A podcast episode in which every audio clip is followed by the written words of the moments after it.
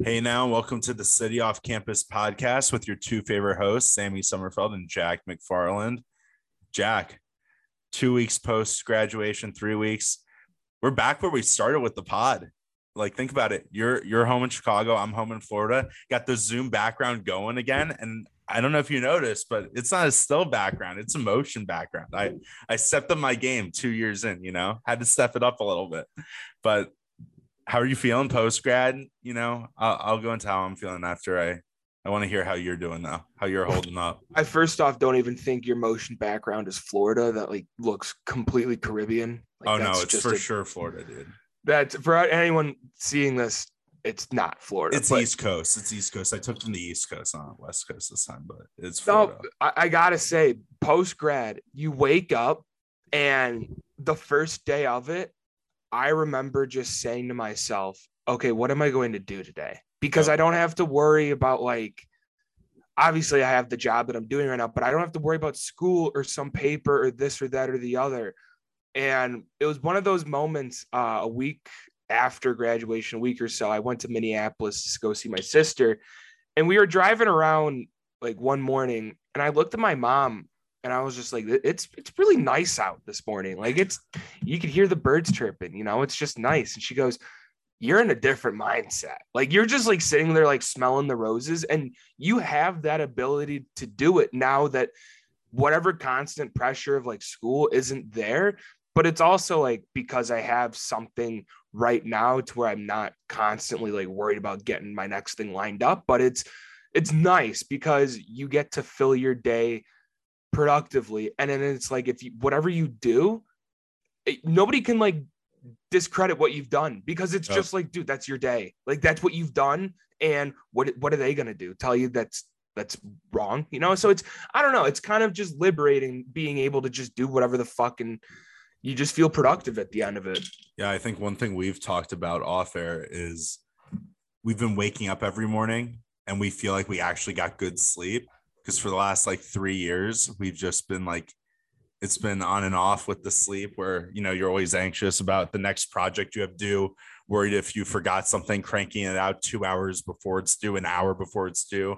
Um, i think the burden of school is there's always the next thing. Yeah and with us is we know what we have to do each day and if we don't know we got to figure it out while we're doing it which is just so freeing. Um so just like it's so weird to almost feel like this is a break, but it's like real life. You know what I mean? Like, yeah, just the free time. Like, you get up and you're like, okay, if I have nothing to do, what can I do? And it just feels like an alternate reality, to be honest. But you know, for me, I'm in a different situation as you because I've been hitting the ground running with job interviews since I've gotten mm-hmm. back. And the thing that you know is weird is I thought I'd be anxious about like when am I going to get like the thing or you know when am I you know holding something down whatever. And I think what's nice about being in this interview process with jobs that I'm happy, like I'm happy with all the ones I'm interviewing for right now, is you're doing what you need to be doing and you can't do anything more. Like you can't control it. So it's like after that 30 minute interview, that hour interview, it's like, okay, move on. Let's go golf. Let's go do this. Let's go do whatever because you have the freedom now. You don't have job interviews, school, another meeting, another meeting, another meeting, you know? And so it's nice, dude. It just feels like we're we're grinding, but we're doing that at a different speed, which is nice. Yeah, and and like I mean, obviously, I've talked a little bit about the job that I've accepted and what I've been doing, but I sit there and like I hear some of my friends now who are working. And I mean, they have like desk jobs. They go eight to four, nine to five, whatever. Like nice, long, traditional work days. And then I sit there and like, yeah, I work night owl hours, but like I sit there and I watch sports for a living and I go on social media and it's like, well, this isn't a job. Like I don't, I, will never complain about my job. I'll complain about maybe like working weird hours. Yeah. Never, you know, and that's like such a beautiful thing too, where I, I, this is the real world and I'm, I enjoy what I do. So it's like, I'll never sit here and complain. I have friends who just already fucking moan about what they do. And I'm like, well, that's just, for you and I, it's like we're trying to get in and doing something we love. Other people, it's it's not like that. So this is like it's nice to finally be out of school because we've always said it's kind of like having two jobs. Now it's not like we just graduated from a job. So that, yeah, that was no for real. It, it's a nice feeling, but kind of uh kind of just want to rotate in the first topic. It's gone on for a couple days. but um, the whole Tommy Pham, Joc Pederson, um, took a took a note out of Will Smith's book and slapped a man in the middle of public. It was all over a fantasy football like loophole. Okay, like, but it made it amazing that it was over fantasy football. Like, I, I made think, fantasy football relevant in May. but no, no, no, no. But I think the other way you got to look at. it, I listened to part of my take yesterday, and this was a phenomenal point by Big Cat. Football made baseball the most relevant it has been all season with a with a story that That's didn't what have Rich anything to do said too. That's what Rich And- Eisen said. and I mean, football is obviously going to be king, but I just thought in the whole reading the situation, yeah, I can only assume how much money is in this league, the buy-in. I figure it's like a $5,000, $10,000 buy-in, probably 10, maybe 15, but it's probably winner take all. Tommy's pissed. But all Joc did was he put someone on IR that was hurt out, not like Yeah. hurt, hurt, just out, and then like stacked them. I mean, that's what's wrong with that. People get hurt. Everybody does that. Yeah. Everybody does it. People get hurt. He even said that Tommy did it, and then Tommy obviously freaked out. But Well, then Tom, no, but did you hear the second part of Tommy's argument though with the IR thing? what? He had Ross. It was the player was Ross Wilson. I think no Jeff. no, Wilson, Jeff Wilson, yeah, Jeff running Wilson. back, yeah. And the, the thing with Tommy was he claimed so I guess their league was ESPN, but he had Jeff Wilson in two leagues that were on different platforms. So he claimed, I guess, that he wasn't actually on or he was on IR or something in the ESPN league and in the other one, but he mixed them up or something like one of them wasn't on IR. It And seems so- that Tommy cares a little too much. Yeah. So he was like kind of making things up a little bit and trying to go around the, you know, find loopholes in other ways. But the he other owned the slap though. Like they asked him Oh, about yeah. like his suspension, he was like, "Yeah, I ain't gonna appeal it. Like I smacked that fucker." but, but the other thing though that was funny was the next day after the first interview with Joc, they dove into it a little deeper, and everybody discovered that there was also a meme involved. And it was Joc chirping Tommy, who was on the Padres last year, about them having a stacked ball club and they're losing to the Dodgers. And it was basically the Dodgers like as the superior logo, and then it was the Padres around. It. It was amazing. To know that a meme was involved in 2022 and 2021 just made it even better. Like it just made it more of like you know that's what goes on in fantasy football leagues. Like the thing is like the group chat makes the league like if Well- you're in a fantasy football league and it has a weak group chat it's not a good league that's just like how it works I also think the hatred that the group has for the commissioner really gives in to how like successful that league is. If there's that much resentment for the commissioner, then some of the owners can band together and kind of Oh, create this little sure. pack. So the so commissioner who's for the this commissioner i've been waiting you haven't told me it's Mike Trout. Oh Mike Trout has to be the one that's catching all of this shit now because he let it go, I guess. And they're now settling this beef with slapping. And I just thought, what a guy for this like responsibility to fall on. And Mike Trout, the most unsung, quiet superstar we have ever seen.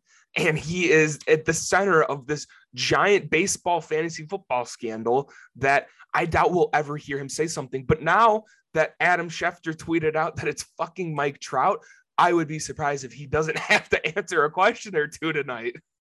so my my question is who else is in this league Yeah. because if you notice Joc mike and tommy haven't ever played together so here's been my prediction on who's in the Mm. league it's an outfielder league Oh, that's good. And I think I think it's more uh West Coast dominant, maybe. yeah. Maybe it's like the AL NL West team. that's what i was thinking Okay, so let's go through. Like, I kind of like this. So one name that comes to mind right away. Um, i bellinger in it yeah, that was exactly where I was going. Bellinger. I could see Mookie.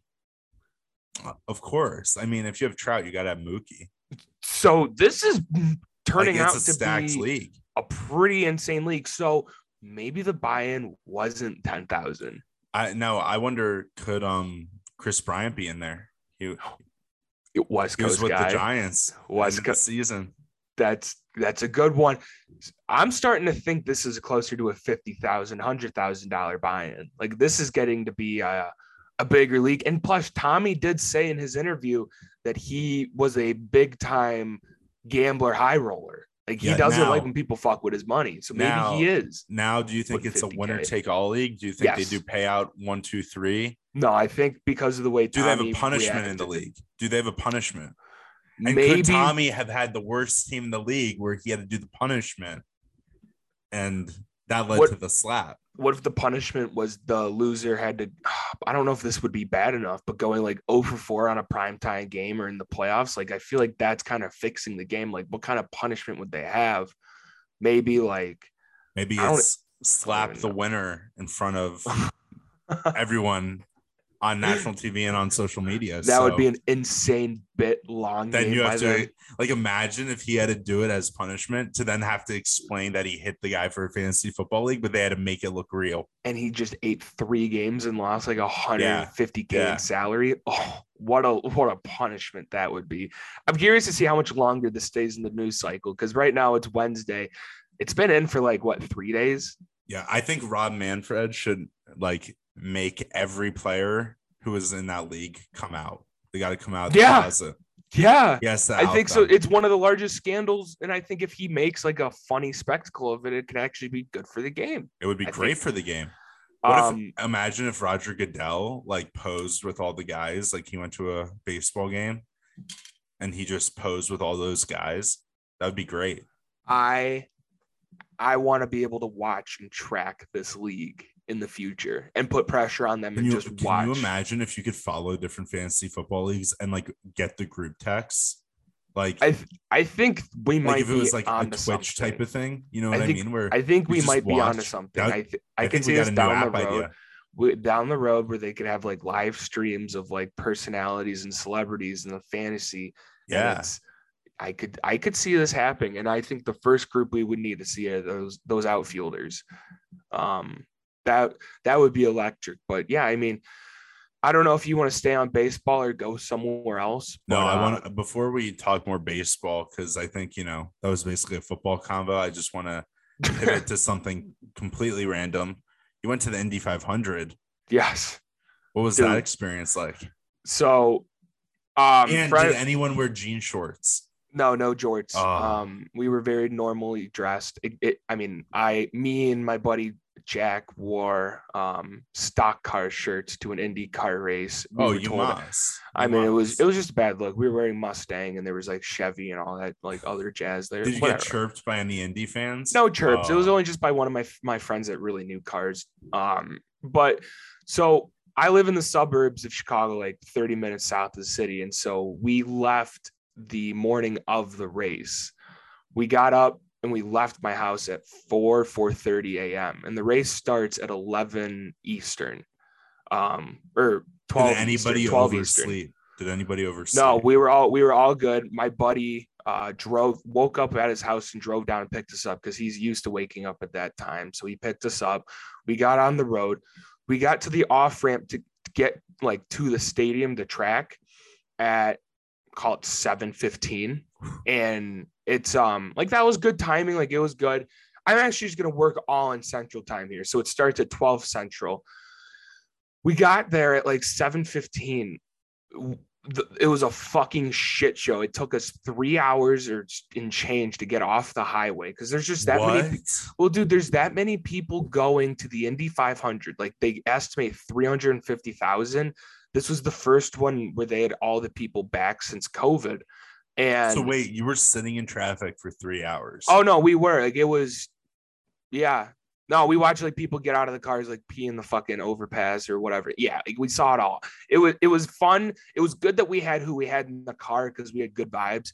Was like um, music getting played? Was yeah, we had- we had- we had podcasts being listened to. What good was? Good country rock, country Oh, rock love mix. That, love that. Love that. Good good mix. Um, so So that's what get, you need for IndyCar. You can't be listening to rap when you're going to IndyCar. I mean, I asked for rap like every 10 minutes, and my buddy would look at me and he'd look at the artist and be like, say you're sorry to like Sir Matthews or something. I'm like, whatever.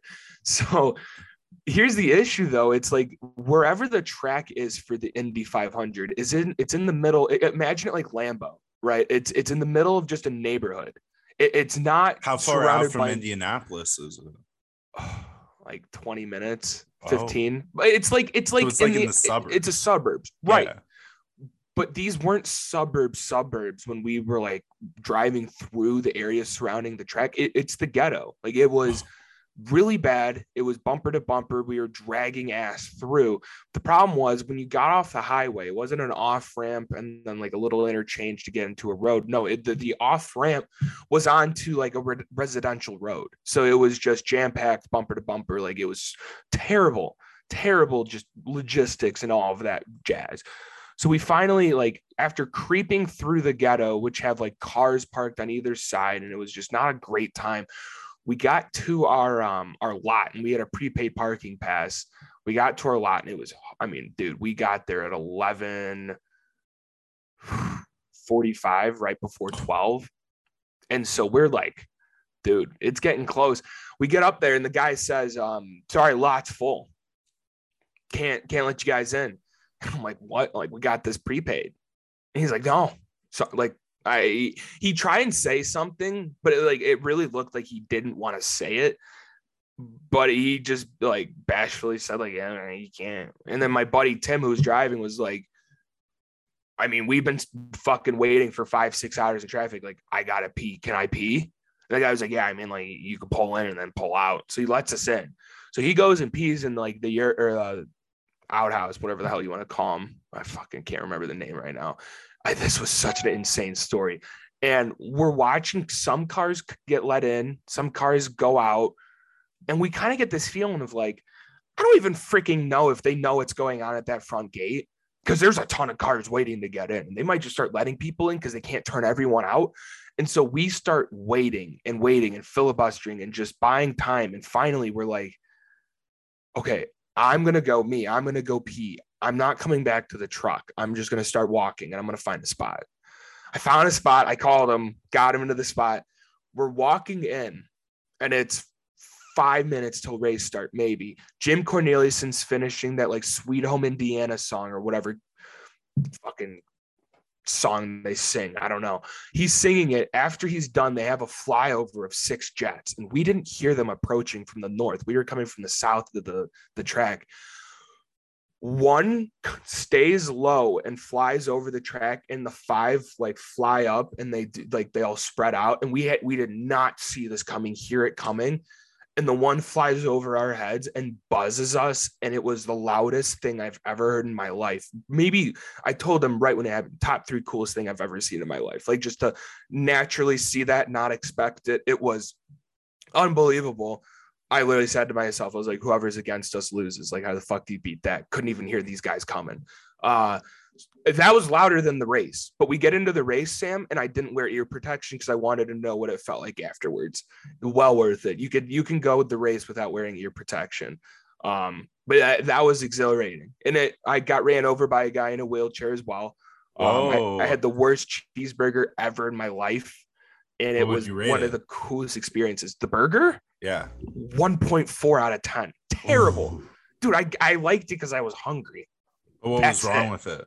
Everything. The burger tasted like butt. It it tasted, my buddy, I think, said it was it was being cooked in like the beef grease and shit. And I was just like, they weren't cle- they weren't cleaning the hot plate that they were cooking it on. And I was like, this is just bad. It was just a bad burger. No good. And it was what you expect at Indy though. No, you no, no, no. The thing about the infield though at the in, at the track, like it's not just the race. Like we watched the race, we had seats on the first turn or like the finish.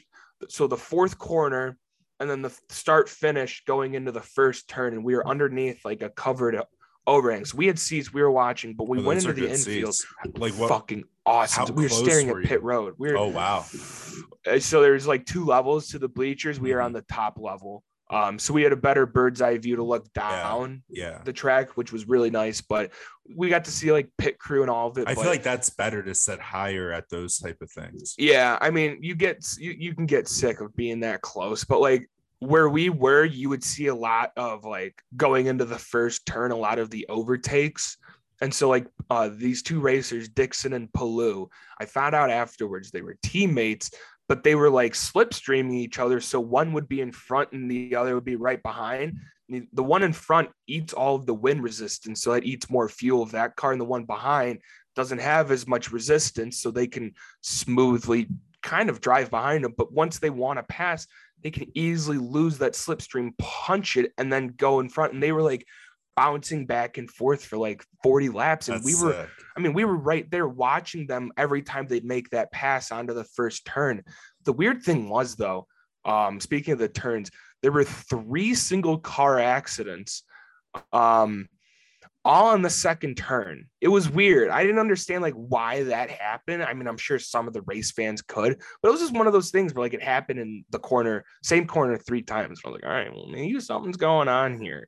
Yeah. Um, but but we got out early because um you don't want to deal with the traffic. no, dude, because we were getting out and they had DUI checkpoints set up at like every exit, and there was like one way into the lot, one way out on this like residential road. And so we were like, yeah, they were setting up the checkpoints when we got to them, and they were on lap like 185. We're like, yeah, no chance. I mean, it goes to 200. We're like, yeah, thank God we're out of here. And I mean, the ghetto was so sketch. It was one of those where if something bad happened, chaos was going to ensue and there was nowhere to go. It was just tense. So if we were ever to do it again, stay the night before. Don't do don't do the drive. I mean, that was just hell. Absolute hell. Um, but it was so worth it in the end. Oh, so yeah. worth it. I mean, Mount Rushmore of American sporting events. Very cool. Wish I got to see the start. We didn't get to see the start. Um, but regardless, that was that was awesome. Who was the rowdiest person out of the group? No one was really rowdy. We were Who really got like who got like No. hyped though? Like who got hyped? Like no, we were all well, it's dude. It was hard to get hype when you're sitting in standstill traffic for three hours. Like we had the excitement. did it drain you guys? yeah, it was draining. I mean, so I I didn't have a ton of sleep from the night before. Um, but I I slept like four or five hours before that, like waking up. And so I got home that night and we all like just slumped all night. I slept, Sam, from 6 30 until 6 a.m. Wow. Yeah. Like I just my body was so drained that I I slept But for a good waking up 12. from that is the best. Oh yeah, I couldn't believe like how good I felt. And then I, I had to work. I had to work six hours then that next morning, and I was like, thank God I got 12 hours of sleep. That's But yeah, time. All That's around, it was an absolute time. And I I tell everybody like that's uh that's something that you should probably do. And like you can take your your significant other and they would have fun because it's not just like a sporting event. Like there's there's other things to do. Like the infield was popping. They had in the snake pit Martin Garrix, Steve Aoki, Galantis, and someone else for like five hours, six hours. And like you- could buy a pass for like 75 to 100 dollars to go see that. And I was like, so they just and there's a 18 hole golf course inside that people were playing. Like there's just a Really? whole dude. That infield. so they keep you busy while the race is going on, so you don't uh, get and they keep you there after the race is done. That infield is big enough, I think, to hold like Jerry's World. Like it's gigantic. The That's the whole sick. track goes around that whole puppy. People camp out like inside the infield and shit. It's it's a lot, but we didn't get to experience n- more than a tenth of it. It was just there was so much going on. So much. sick. But look at you recommending date spots and date adventures. No, because there was a ton of people there who were like, you you wouldn't expect how many, honestly, how many females were there. I was gonna be honest. I expected all males. Like this was like a NASCAR race. No, it was like people were enjoying themselves. It, it had like a like a like a motorized Kentucky Derby feel to it, where it's not like as pageantry filled, but it's the like yeah, dress up. right, but it's more of like a summer festival feel. So would you recommend it more as a boys trip with four guys, or do you Yes. recommend it more as a you know Bachelor trip for sure. oh, okay. Bachelor trip, hundred Oh, percent. Okay. Like that don't you're recommending it kind of as like a double date spot. Well, I'm so saying you you you can bring someone with, and you'll still find like enjoyment. They won't want to shoot their head because the Oh, cars okay. are so loud.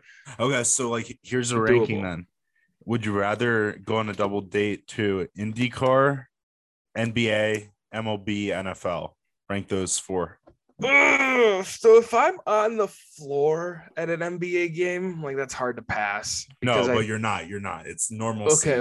Well, then that'll be like, okay, so it was. I'll go th- NBA, MLB, NFL, IndyCar. Indy's got to be top two. I think that just because it's like once a year, it's just. I Is mean, it one it- or two? I- Is it one I've or only- two? it's at number two because I think I think if you're able to go, I think a summer baseball game is just really hard to pass up because like you don't have to sit there and be actively uber engaged. And you got the is- ambiance. The right. So I think that goes number Wrigley. one. I think NF, NFL's last.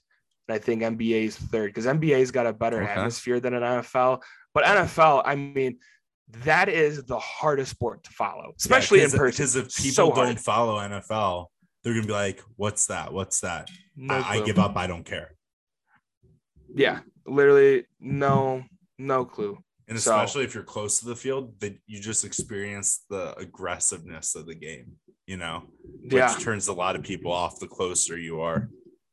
exactly. So I I I do think um Indy 500 is definitely should be on everyone's bucket list. Wow. You you heard it here first. Jack Mm-hmm. McFarland with the IndyCar wreck. That's Um, a letter of rec. And then um talking about NBA real quick. So it's Warriors Celtics. Dude, no, no storyline is better that's gonna carry this series than Kyrie KD not being on these teams. There's nothing Yeah. more I like where it can be overplayed as much as they want to overplay it.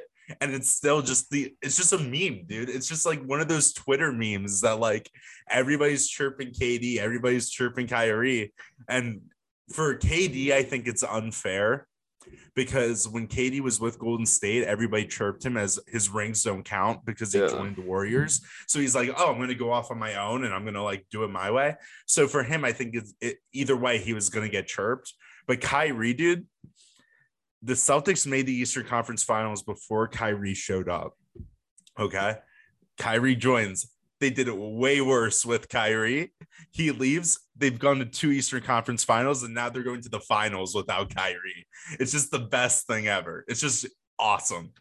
Oh yeah, no, it's uh I I think the Warriors, and now I saw this stat and I could be so wrong.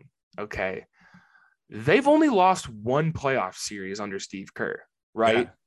And that Well, was the no, LeBron. No, no, they, no, they've lost. They lost two. Raptors. What was the second one? Raptors finals. Mm, you're right. So it's two.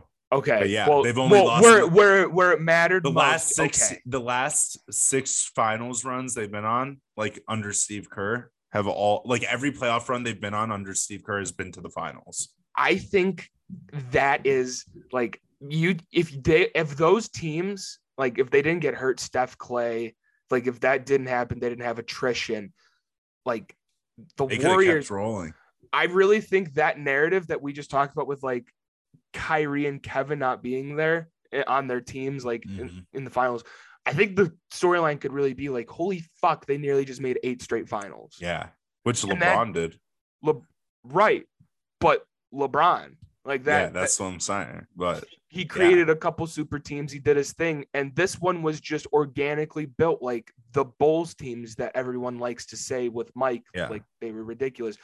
You, you can't dispute the fact that they just put those together in the most organic way, and the fact that they can subtract like the greatest offensive scorer we've seen in Kevin Durant and just still do their thing. Pick up a guy like Andrew Wiggins, former number one overall pick, and make and he him- was such a selfish player before he joined Yeah. the Warriors, and he's like played his role. He was an All Star this year. I did think his that, thing. Yeah, I think that just is an even Jordan more of a Poole. testament to how good that culture and team is that we t- I don't know if I've taken it for granted the last two years, probably because we've been so wrapped up in like, oh, this is the Kawhi time and there's like a new era of NBA, but it's like, hey, the freaking Warriors have always been doing their thing, man. Well, and think about Always. too, like they got guys on their team like Otto Porter Jr., who was Mm. supposed to be like a star player for the Bulls. He kind of was supposed to be that star with some of the other teams. He just accepted being a role player. That's been huge for them. It's Yeah. been massive. I mean, think about the Warriors too. They have a top pick in Wiseman from a few years ago. He doesn't even see the court. He's been Doesn't hurt. play. It doesn't even matter. They still make the finals. It's just you know, and they made a huge investment into him. You know, it's just it's crazy, dude. It's it's It's- crazy what they've done. The culture's so strong, and it's the first time ever I've seen the Warriors in the playoffs because of the Bulls stuff. That I've always been like, I can't root for the Warriors. I, I'm riding them this finals. Like I know, man. because I like Tatum and that def- the Celtics defense has been unreal.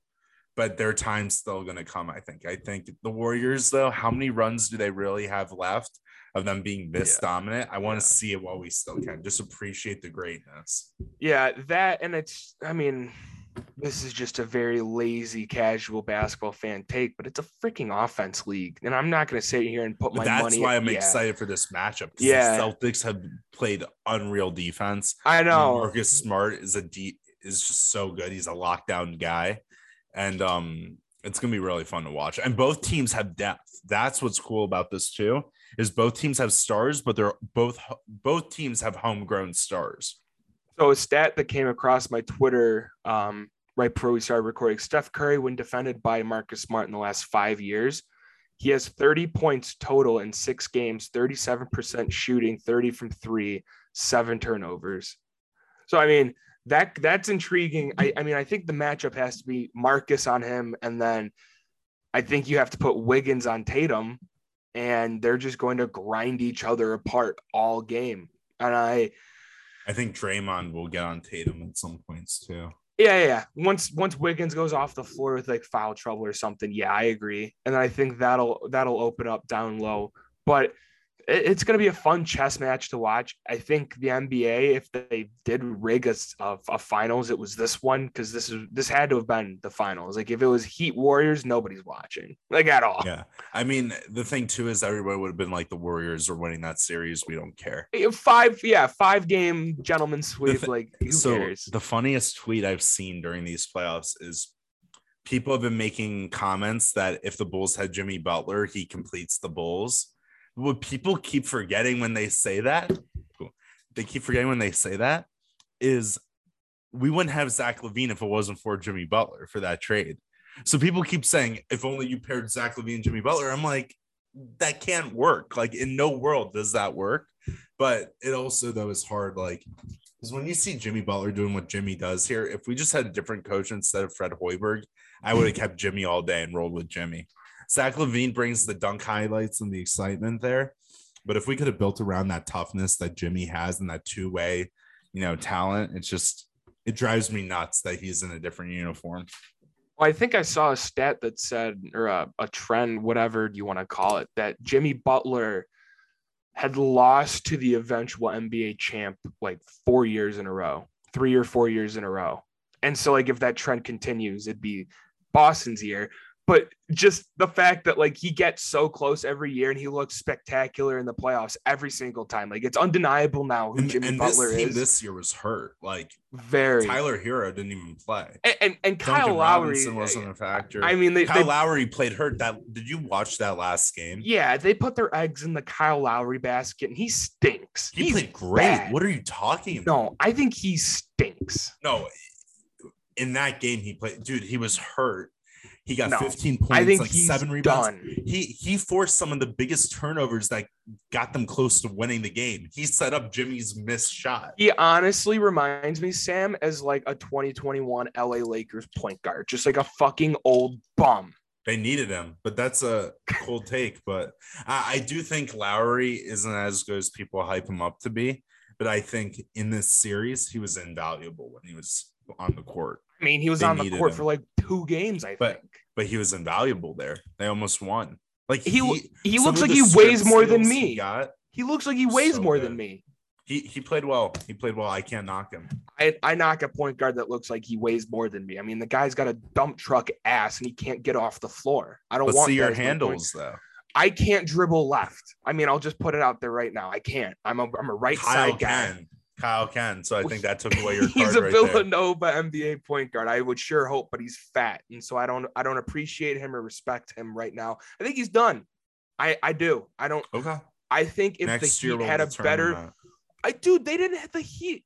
Didn't have like any of their starting guards score points for, for like three games in that series. Well, Oladipo, I can't watch that guy play basketball. he was good for a little in the He- playoffs. some of the shots he took though in that game seven just drove me berserk. But he got to it, it was at that point where like he had to who else on that team is creating their own shot that's like there were a few, there were a few, but they were struggling. I mean, they- that's um, it. Strauss or no, Strus. Strus is a run off pull up three guy and But he was like, making of them.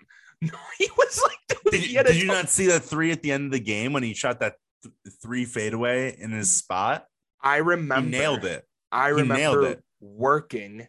Oh, over that- a defender. That man played like 22 minutes, had no stats, and three fouls, and missed nine threes in a playoff game. He made a three when it mattered in game seven. No, look, shooters still shoot, but Max Strus was not the guy. They needed a better point guard. They just needed a better guy. Like if They they had, and if they- Bam took some dumb shots. Bam took some really dumb shots in the post. I, I don't know if Bam is an offensive player like He was trying to shoot like a fadeaway over Al Horford. I'm like, why are you shooting a fadeaway in the paint? Al Horford. That uh, That guy last thing I- finally is in the finals. oh yeah, last thing about this uh series. This is a good good question. Al Horford, Hall of Famer No. or Hall very good. I Hall think if he, good. I think if he wins this and maybe plays another year, we could be talking about it because I feel like he would be in a weird category of like power forward centers with like Yeah. points, rebounds, assists, blocks, steals, because like he just does everything. He would Well, be in a weird category. You know what's interesting?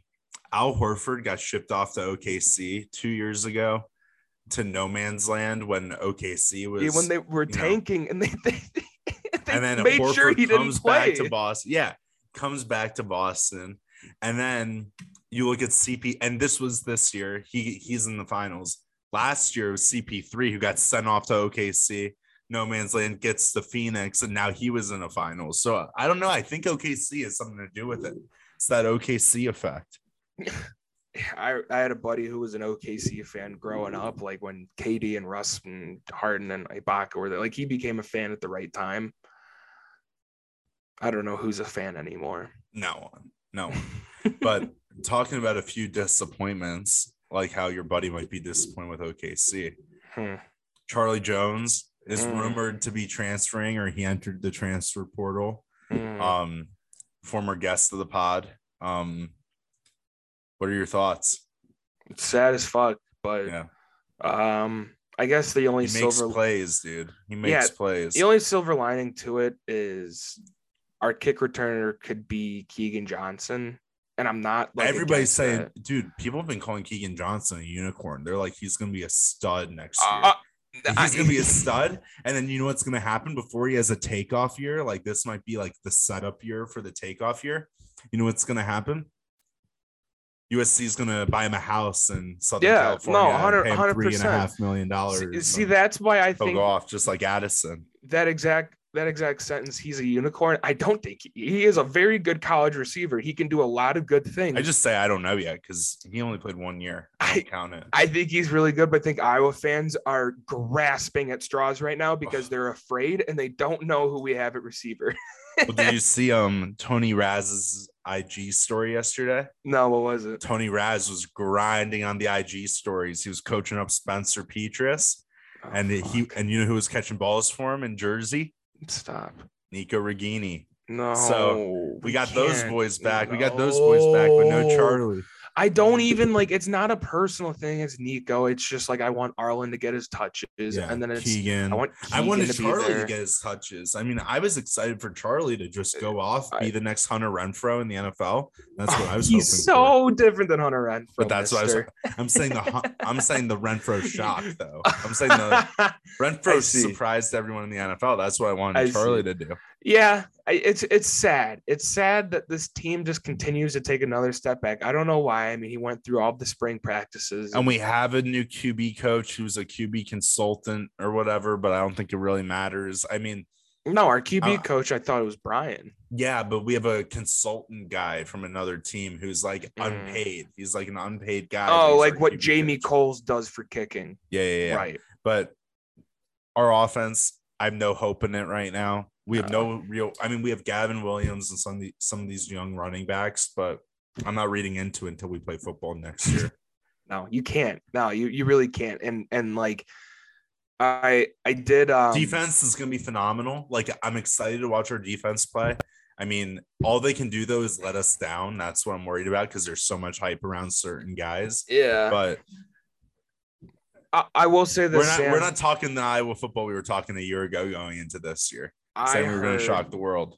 I heard of people that went to the open practice before we left that we couldn't make a kick from the right hash. And I'm I'm terrified. Bring I'm terrified if- we just cut the field in half and we can't kick a right side field goal and we just like we need field goals to win games and Well, we're Shudak said on the pod, it's freshmen coming in. I I know the I freshmen. w- I watched them and they were fucking bad. Someone took the video and I was like, this is they just look bad. They don't look like good kickers. So I'm I'm scared. I'm legit scared. Maybe maybe Hashtag growth year. maybe maybe Tory Taylor becomes a kicker this year. I don't know. Keep your eyes peeled. That would be Please. something. Take a page at it. He does the reverse Pat Mac. Starts as a punter, goes to kicking. He'll get drafted. Freaking actually, no, he won't get drafted that high because he's like 24. Oh, Yeah, I forget about that. He's old. yeah. Old man Taylor. But we love him though. Love him. And then and talking about another disappointment on the year before we wrap up is Iowa baseball. They won over 30 plus games, lost 19 games, and they don't make the tournament. Made to the semifinal Big Tens. And teams with lo- worse records like FSU and some of these other Southern schools got in. And there's just this huge Southern bias against, Yeah. you know, There's no respect for they Big can Ten play a baseball. tougher schedule early Yeah. because they have the home games. It's just BS. Yeah, I, I knew uh, the the teams that I saw got snubbed, and obviously we will have bias for Iowa. I think Rutgers got snubbed, and just for the good of They college yeah. baseball, And For the good of college baseball, too. We killed for a team, Rutgers. you know, for Rutgers' best team ever, you know, and to make like a good run that they had, they had a good. It would record. never happen in basketball. It would You know, never happen in right, like, basketball. give them the nod first off. Like they don't achieve that every year. They didn't like I remember in Haley's poll, like they were not a top team to finish in the Big Ten, and they are right now. So that's you have to give them the respect, I think, for this like tournament setting. It's a fucking like March Madness type deal. It's stupid. May Madness. Um the other team was NC State.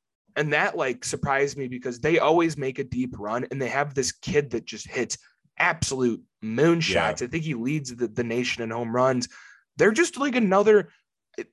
They made the freaking like World Series, World Series. I think last year they were like a game away. Like they played Mississippi State, I think, and lost, but they were they were right there. So I it, it, look whenever you have these tournament things, like there's always going to be snubs and people that are upset, and obviously Iowa has every right to. They think that they have the pitching staff that can walk in and scare people and hold them to two runs and get them the win and win two, three, and move on. Like it's it's sad because this team we didn't I don't really like Ty was always very optimistic, obviously, because he was on the team, but there was a lot of uncertainty of what this team would look like after a lot of senior left. And a lot of people stepped up, like like Sam, like Tallman, um, Mhm. Fullard came back, Peyton was good, and then Keaton Anthony came out of nowhere in freshman And of the year.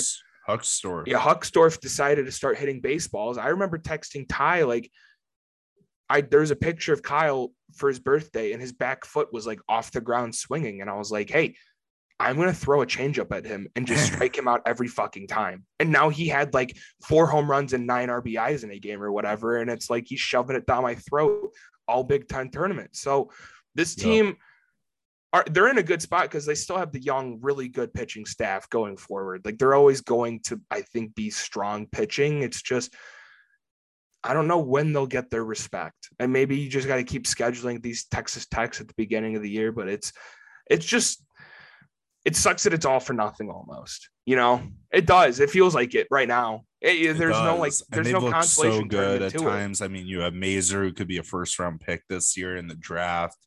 Um, Dean, um, Dean Ed played really well too. Yeah. I mean, they've just had some really good pitching. I mean, and you know that Michigan game was horrible. I mean, they lost by 12 runs, Yeah. but to be in that semifinal for Iowa baseball was just a great look altogether.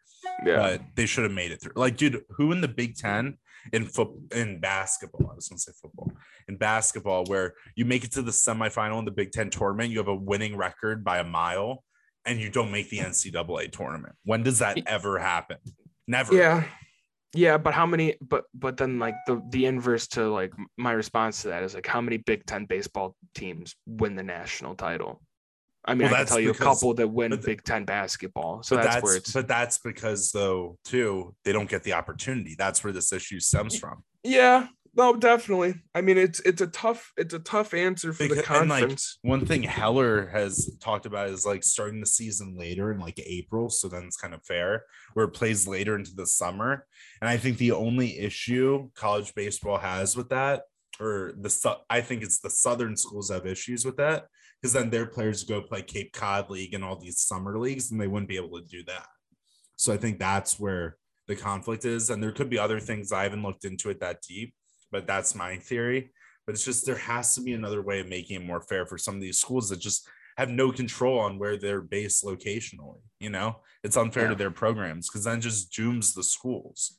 Yeah, no, I agree. It's uh that there is no there's no easy answer to college baseball, but I think the one thing we can agree on though, like parity, it, it- parity is not really going to be found. Like you'll see a Coastal Carolina once in a while, um, but it's always going to be those Texas, Mississippi's, those Alabamas. Yeah, but Like, it's like look at football though. That's an outdoor sport. Nobody knocks people for you know like Ohio State playing in winter games or you know obviously the season Yeah. starts in the summer, but like you know it's just you know hold on, location what, bias. what I was going to say though is we're having this talk right now. That's that's a lot for college baseball. I For think. real, for I real. don't think I would have ever given a fuck like this ever. Yeah. You know, ever. And and, and like I, college baseball guys in the last two years. y- you kind of have to. I mean, it's so exciting, especially like when you when you know people who are playing or like oh, I Oh, have yeah. I have a friend who's I mean, he plays. I've talked about Tennessee Tech, but he fucking he'll be like, dude, I'm watching my buddy's buddy that like signed it like like Memphis, and it's like, dude, I couldn't care less. But like he does, and he mm-hmm. watches like all those games, and like that's just college baseball fans are rabid psychos. Well, well, think about when we go to that. Iowa games. You see all the people who live in Iowa City, and they're so into it because it's their pro team. yeah, yeah, yeah, yeah. Like that's what it is there, dude. Like it's great. It's such a vibe, and like the thing about college games, no matter where you watch a college game, it's a mix between the vibes of a pro game, pro game or college game, and vibes of a high school game. Yeah. Like I get high school flashbacks when I go to Iowa games Yeah. because it's just you walk around, you know people, you say hi, you're walking around the ballpark. It just feels like a high school type of thing. You have concessions, and it's the cheapest concessions in all of Iowa athletics, I have to say too. And I don't please don't change it, Iowa, for me saying that. But it's so affordable though to go to those games too and get a snack or and whatever. they're and they're free. So like, Right. Well, yeah, that too. For well, not anymore for us, dude. Well, Well, maybe for another year or two, but yeah, after we'll that, see. we'll see. But moving on from college to pro baseball, uh, it comes with sad news that I'm officially nearing the edge of being panicked about the White Sox. And Jack's gonna be a baseball free agent fan soon. No, no, no. I, I, I'm Yeah, not willing to put my name into the portal. you're you're uh, thinking about it though. You're thinking about it. I just see, see, no. I, I'm, I'm- everybody I'm- after I'm smiling. three years of working on it, he might be joining the North Side by the end of the summer. no, he I'm, might s- be coming over. I'm smiling right now because I'm looking at two stat lines on this team, and I just want to read them out loud to everyone listening. Um, Sure. the one name that everyone, every Sox fan is just kind of fed up with, sick of seeing in the lineup. Can you guess the name? Um, uh, um, yeah, Abreu. Nope, wrong. Leury Garcia. Fuck you, Oh. by the way. I mean, I like him, but just put him lower in the I don't know. Some of my. Sox friends have been chirping him pretty hard, saying we got to get rid of him. So, No, can't get rid of him. He's look. He, I'll speak on Abreu right here. Actually, 23 walks to 33 strikeouts. I mean, for Abreu, that's significant because the guy loves pounding the ball into the ground and striking out. He Yeah. leads the team in doubles, so out. He's fine. He's a little older. He's fine. Okay, here's the problem I have. Leury Garcia, who bats second sometimes, second in the lineup yeah, he has two walks and 25 strikeouts with a 190 average and 200 on base. Can't How is that? that? You can't be How- having that. How is that allowed? Okay, let's go to another name. Oh, this is go g- for this it. is gonna hurt me I to love say. this game. I love this game. Gonna hurt me to say. Yoán Moncada, Yep, he was the other guy I was gonna say. two walks, 19 strikeouts. Now Yoán is a typically a patient batter. He likes to watch too many pitches. Usually that's my problem with him. Swing the fucking bat, yo yo. 133 average, 176 on base. Granted, 15 games played. He hasn't gotten his like legs under him fully, but dude, let's pick it the fuck up. Like, there's just I could go on. There's just names on this team where, yes, there are injuries. You cannot control those. You can't control how stupid Tony is with the, with the lineup sometimes, but you can't control if you're the team is the effort. So It are you on the fire like- Tony train yet? I've been on. I've been skeptical of Tony for a year now. I have been. Drunk Tony. Ah, God, I'm not gonna call him drunk, but I've been skeptical of this fucking asshole, this old senile shit. There Yep. has to be something Yep. going on where I'm I think you. I think these White Sox played unbelievably harder for Rick Renteria than they are for Tony La Russa. And Tony Yeah. La Russa has a Hall of Fame. He has kept Rick. rings. You should have kept We shouldn't have kept Rick, but the point being, we, we, I think we took two steps back, and we're feeling it right now because it felt like we were ascending two years ago, and now I we're told not. you, just wait. I told you. I'm I'm just getting. And Dallas Keuchel just got guys- designated too. Yep. It was wonderful to see that, Let's well, especially because he chirped so much. I just want to like I just want to big picture the whole Dallas Keuchel experience.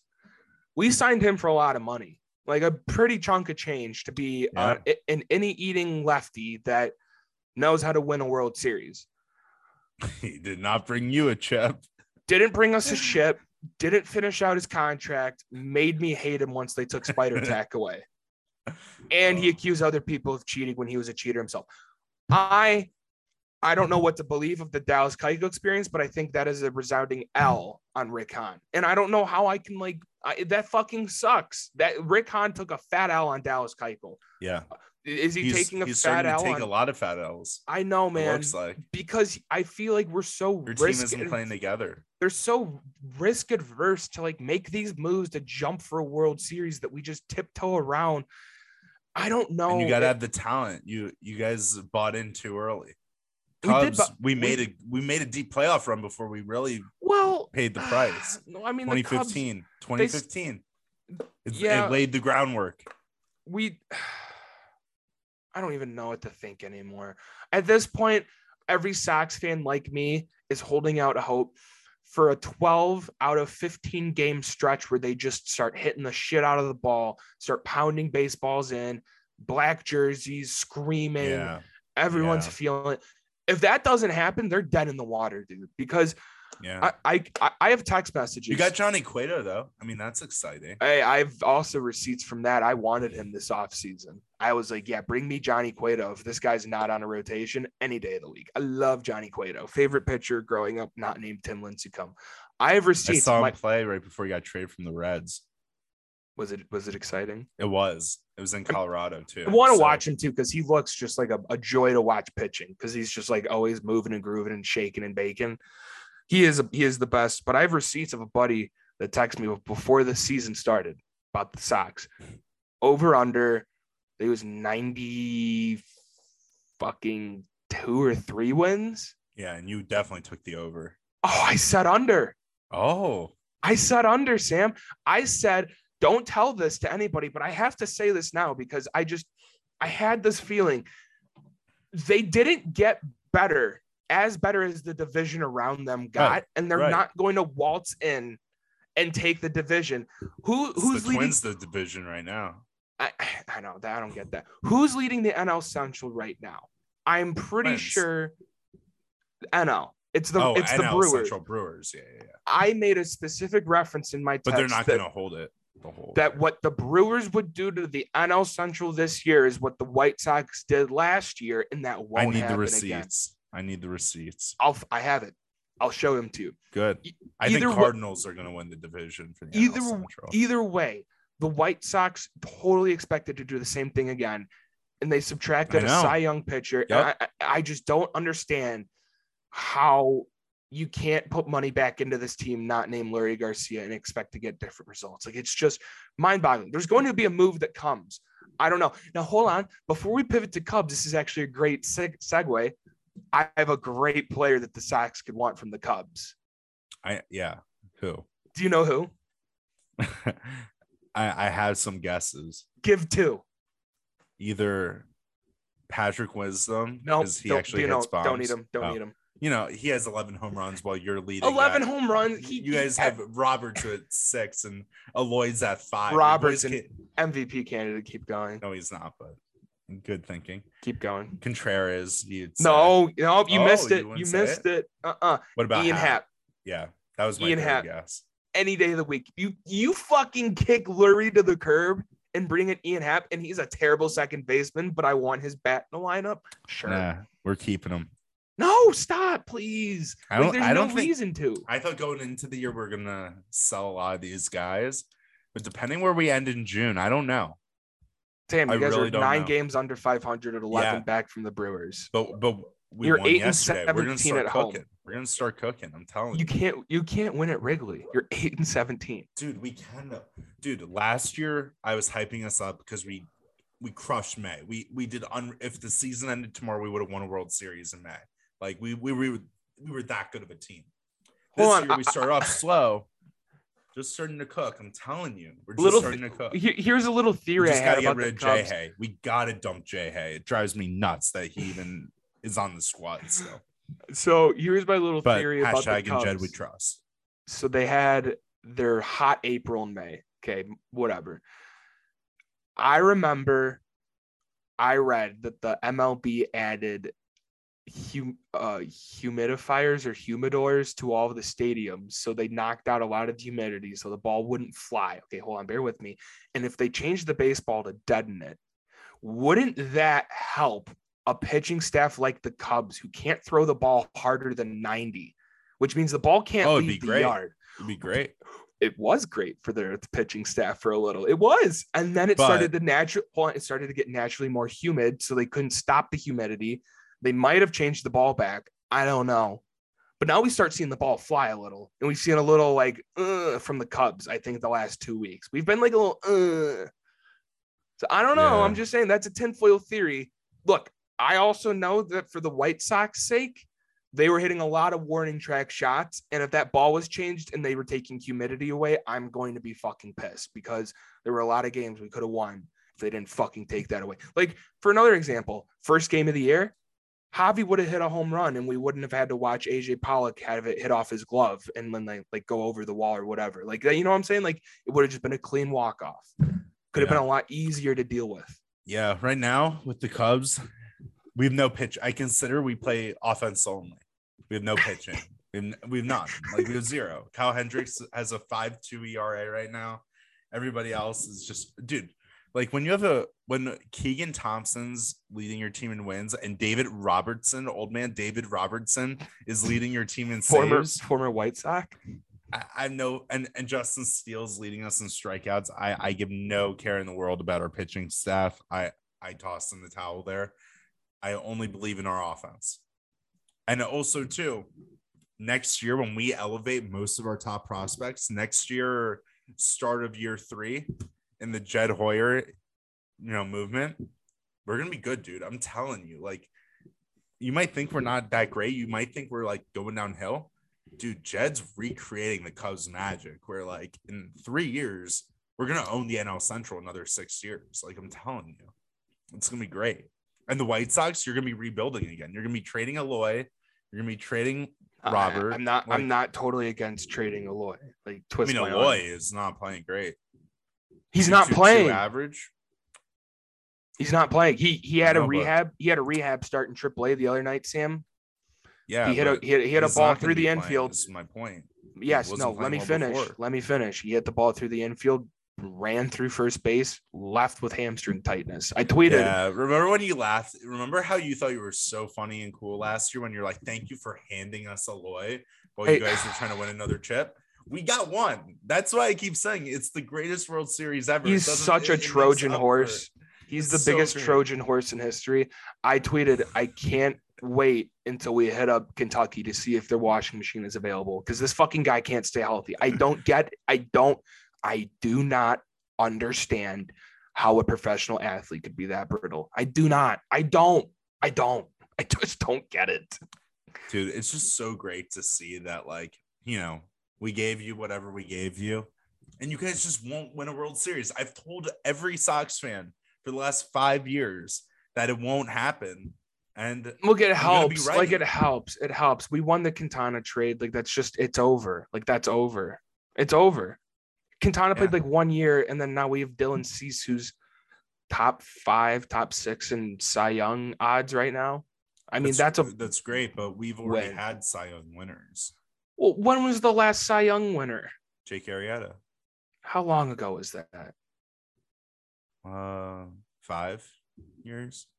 Okay, so like when you guys were dominant, right? Yeah, that's what I'm saying. Okay. You guys aren't dominant though, so if you have one great pitcher, you're gonna trade him away. We have a couple. I mean, Giolito sucked dick last night. He's. I, I'll stand by that statement. I've had this my entire life. He's the softest number one in baseball. Yep. Like that guy just. and it, and right when you get excited about him, he starts playing shitty again. I yeah. He's I the don't most get. unreliable star pitcher you could have.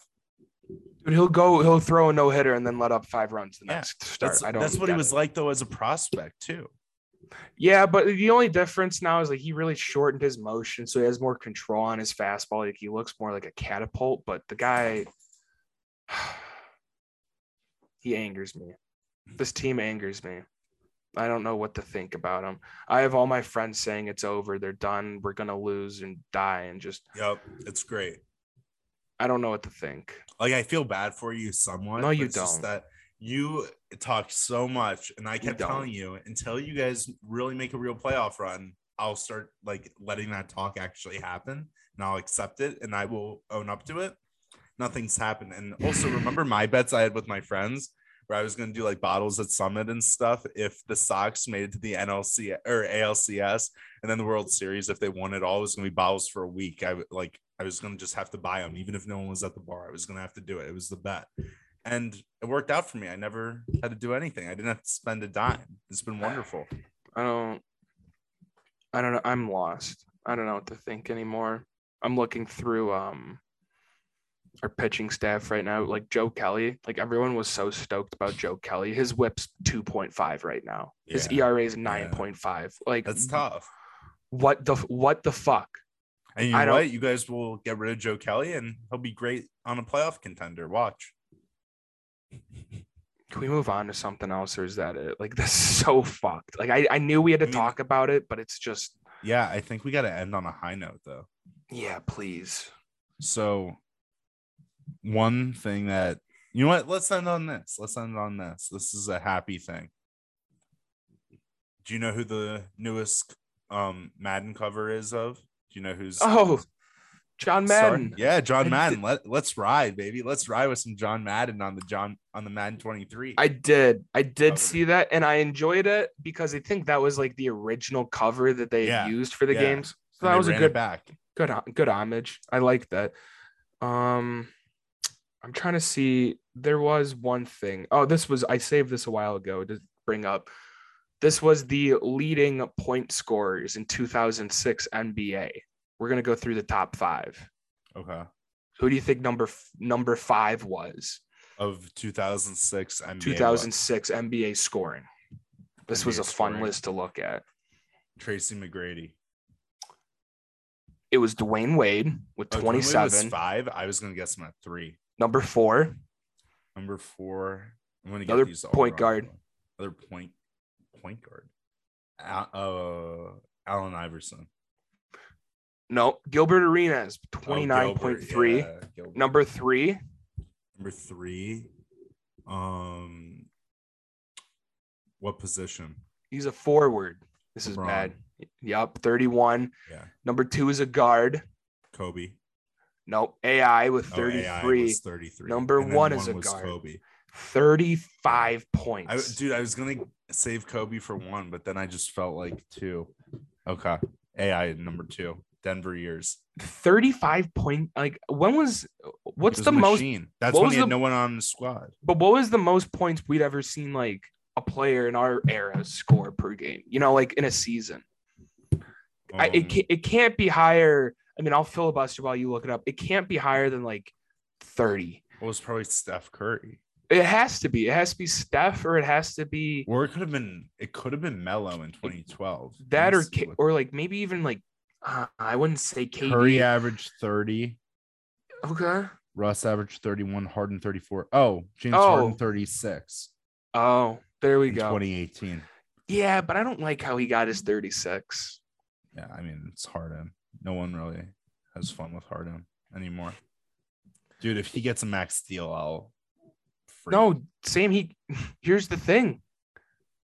He's just gonna like if they don't give him his deal, he's gonna opt in and get like 50 million. Yeah, I know. It's crazy. They back themselves into a corner. If I'm Joel Embiid, I want to get traded. oh my god, they they really fucked up. They fucked up so like their process was trading all of the process away for James Harden. Yeah, but let's end on this actually. Who effed up more, Simmons or or um the six or like who's gonna be the bigger f up?